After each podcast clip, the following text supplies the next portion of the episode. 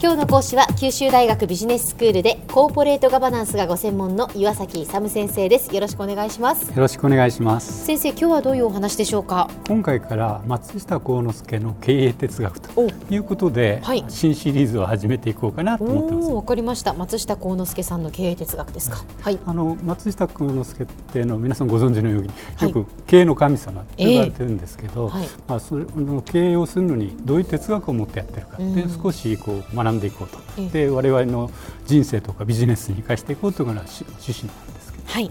えっと、松下幸之助の経営哲学なんですけど、うん、いろいろな広いところにあのまたがってるんですよね。うん、で、まあ、哲学っていうんでまず人間とはとか人生とはとか そういうところから始まると思うんですけど、あるあるいはこれは経営哲学を中心にあるので経営とはと。何のために会社経営をやるのかと、まあ、そういうところを基本的に考えつつですね経営をやっていくと。いうところで、まあ、その基本的な考え方を学んでいくというのがあ今回で。で今回は特にですね、ええ、あの全般的なあの大きな全体ってどうなっているのかと。細かい哲学の内容じゃなくてですね、はい、についてちょっとお話したいなと思ってるんですけども、えええー、それでですねあのまず松下幸之助の経営哲学っていうのはどこから出てきてるかということなんですけど、はい、あの哲学的に考えるというと一般的にですねこう自然とかそういうところから考えるんですよ。うん、それで松下幸之助もそうなんですけどまず一番の根本をですね宇宙とか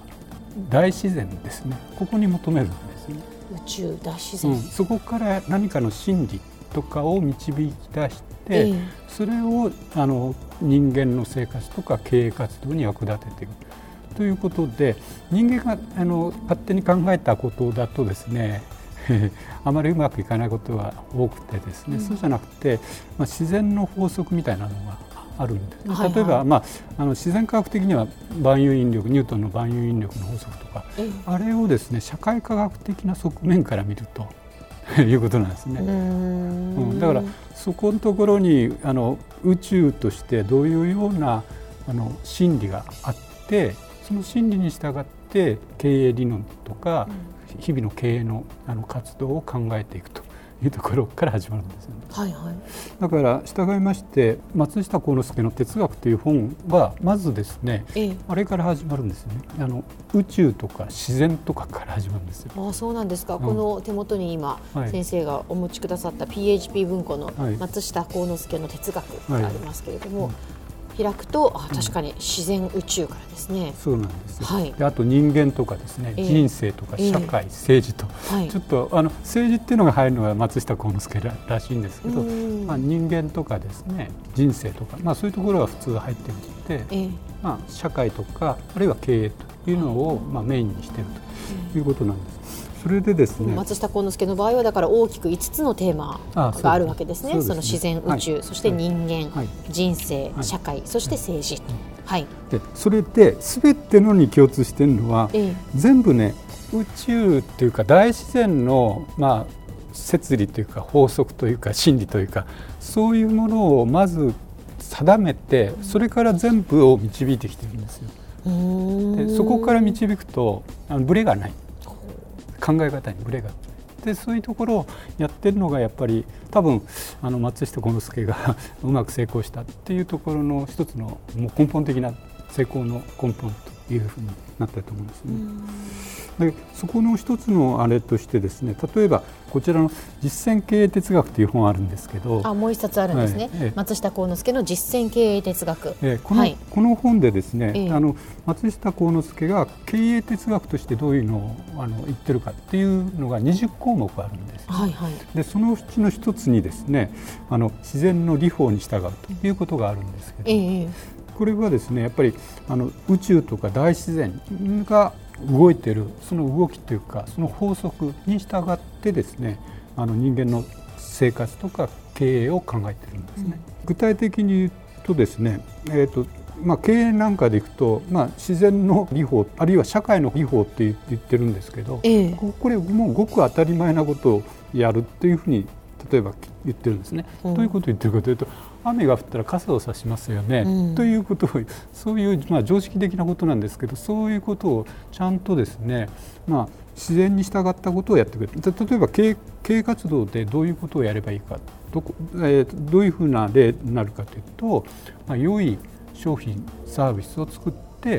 あの適正な価格で販売して、で販売したら必ず回収するってそれがまあ常識なんですけど、そういうもうごごく自然の社会的なあるいは自然から見ても正しいですね、まあ、そういうものを確実にやるということなんですね。はいはい、それが自然の理法に従うということなんです。大宇宙とかあの自然からですねいろんなヒントを得てきて全部作ってるいうことですね。それでもう一つあるんですけども、はい、自然から学ぶのに一つはですねことごとく生成発展と考えることごとく生成発展と考える。ことごとく生成発展と考える、はい、要するにこれ何が言うかというと、うん、これは仏教的に言うとあの諸行無常とか諸法無我っていうやつなんですね。諸行無常とか言うと暗いイメージでしょ、えー、そうじゃないんです。要するにダイナミックに変化しているということなんですよしかもこう生鮮発展だから向上していると、でそれが大自然の姿であると。えいうことで例えば植物とか動物とかがどんどん育ってますよね、はいはい、ああいう姿を見てるんですね、えー、あるいは例えばですね植物でも動物でもこう進化論で進化していくるえー、ずっと何億年とか何十億年かけて、はいはい、そういうのを見るとこれはもうあの生成発展している過程なんだというふうに見るんですよ。でそれだから企業経営やる上でもですねあの要するにあの日々新たにイノベーションを起こしてですねあの物心両面で限りなく発展していくということをそこから導き出していくんですよ。というようにあの単なるあの人間の社会的な活動からじゃなくてその上から持ってきてあの哲学を組み立てるというのがですねあの特徴であるということですね。じゃ先生続きはまた次回お話しいただくということになりますが、はい、今日のまとめをお願いします。えっとまあ経営哲学を考えていく上ではですね、やっぱりあの大自然とかそう宇宙とかそうまあそういうところからあのいろんな心理とかを導き出してあの人間の生活とか経営に役立てるということが非常に重要であるというお話でした。今日の講師は九州大学ビジネススクールでコーポレートガバナンスがご専門の岩崎勇先生でした。どうもありがとうございました。ありがとうございました。